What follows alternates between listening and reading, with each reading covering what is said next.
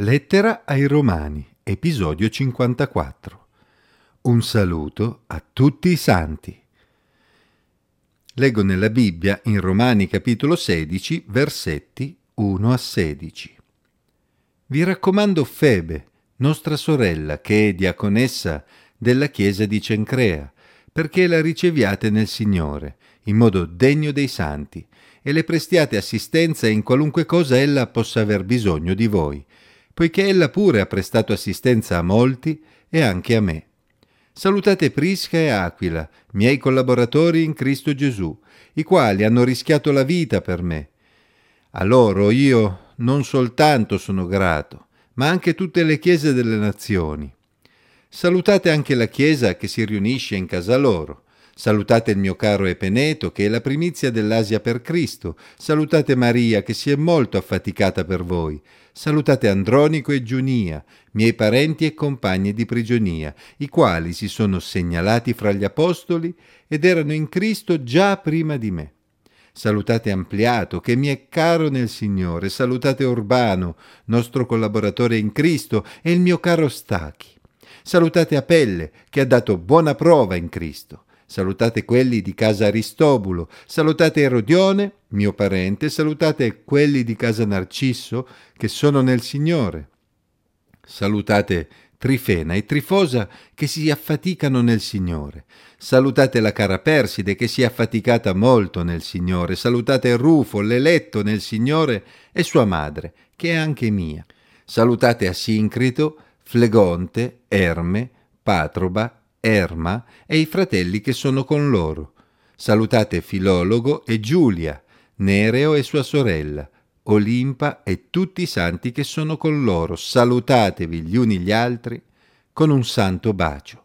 Tutte le chiese di Cristo vi salutano. C'è un affetto particolare che lega i cristiani in qualunque parte del mondo, che essi si conoscano di persona oppure no un affetto che emerge in modo chiaro anche in questi saluti di Paolo mentre si avvia verso la conclusione di questa bella lettera.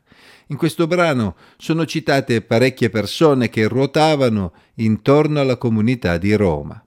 Molti sono citati per nome, altri sono identificati in base ad una parentela o al fatto che appartenevano ad un gruppo che si riuniva in una casa specifica. Non dimentichiamo infatti che quando pensiamo alla Chiesa di Roma nel primo secolo non dobbiamo certamente pensare a luoghi di culto pubblici che per legge non erano autorizzati, ma ad una comunità che si radunava in varie case sparse per la città, a piccoli gruppi. Di alcuni poi ci viene descritto un servizio o una caratteristica specifica, mentre di altri sappiamo semplicemente che erano cristiani a cui Paolo si riferisce semplicemente come fratelli o come i santi. Comunque, non conosciamo molti dettagli della vita di queste persone, non conosciamo la loro professione, le loro famiglie, le loro aspettative, i loro progetti, i loro compiti precisi nella comunità cristiana, ma dalle parole di Paolo sappiamo che erano tutti legati tra loro da quell'amore che Gesù Cristo aveva messo nel loro cuore e che li rendeva parte di una stessa famiglia insieme a tutte le chiese di Gesù Cristo sparse per il mondo. Quell'amore per il Signore e per la fratellanza li portava ad essere tutti impegnati nell'opera di Dio in un modo o nell'altro, uomini e donne, c'era chi, come Febe, proveniva da altre chiese e si era distinta per aver prestato assistenza a molti e ora si stava recando a Roma in visita ed avrebbe avuto a sua volta bisogno di essere accolta e assistita. C'era chi aveva rischiato la vita per collaborare con Paolo, come Aquila e Priscilla, a cui Paolo sarebbe sempre stato grato. C'erano diverse persone che ospitavano la chiesa in casa loro C'erano persone come Epeneto che erano stati i primi convertiti a Cristo nella propria regione e c'erano persone come Andronico e Giulia che erano stati compagni di prigionia di Paolo svolgendo la loro missione. C'erano persone come Rufo e sua madre con cui Paolo aveva stabilito un rapporto particolare al punto da considerarla come la sua stessa madre. C'erano tanti fratelli e sorelle che avevano faticato molto per il Signore, dando buona prova della loro fede.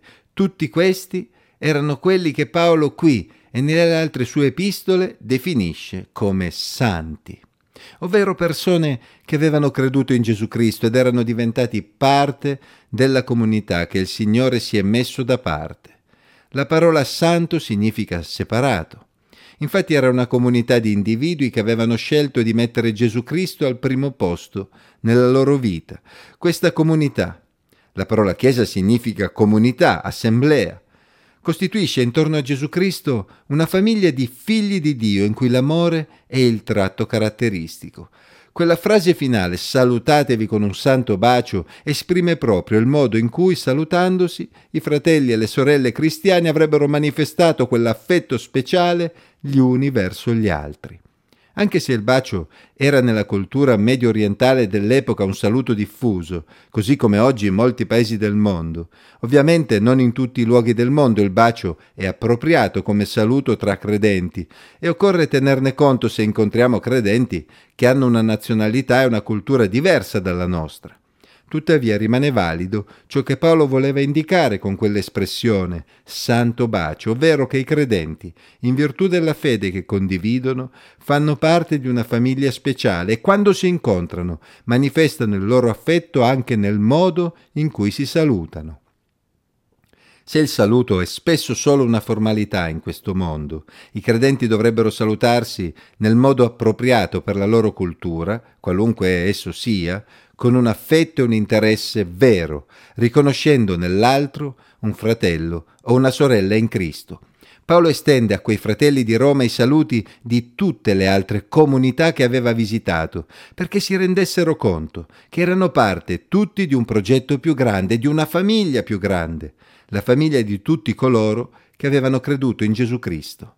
Sono sicuro che qualunque cristiano che sia approdato alla fede da qualche tempo ha sicuramente avuto occasione di sperimentare quanto sia bello incontrare fratelli e sorelle che si conoscono per la prima volta eppure ti salutano e ti fanno sentire a casa, come se li conoscessi da sempre. Ho fatto questa esperienza molte volte e posso testimoniare del fatto che la comunione in Cristo è qualcosa di reale quando ci si trova tra veri figli di Dio trasformati dallo Spirito Santo.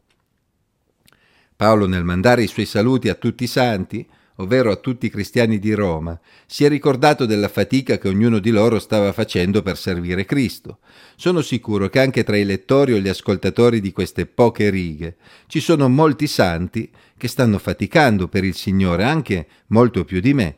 A tutti voi, quelli che conosco di persona e quelli che invece non ho mai incontrato, voglio dedicare per una volta un saluto speciale. Anche se non posso baciarvi ad uno a uno, il Signore conosce l'amore e il rispetto che nutro per tutti coloro che amano Gesù e lavorano con impegno per Lui. Vi voglio bene.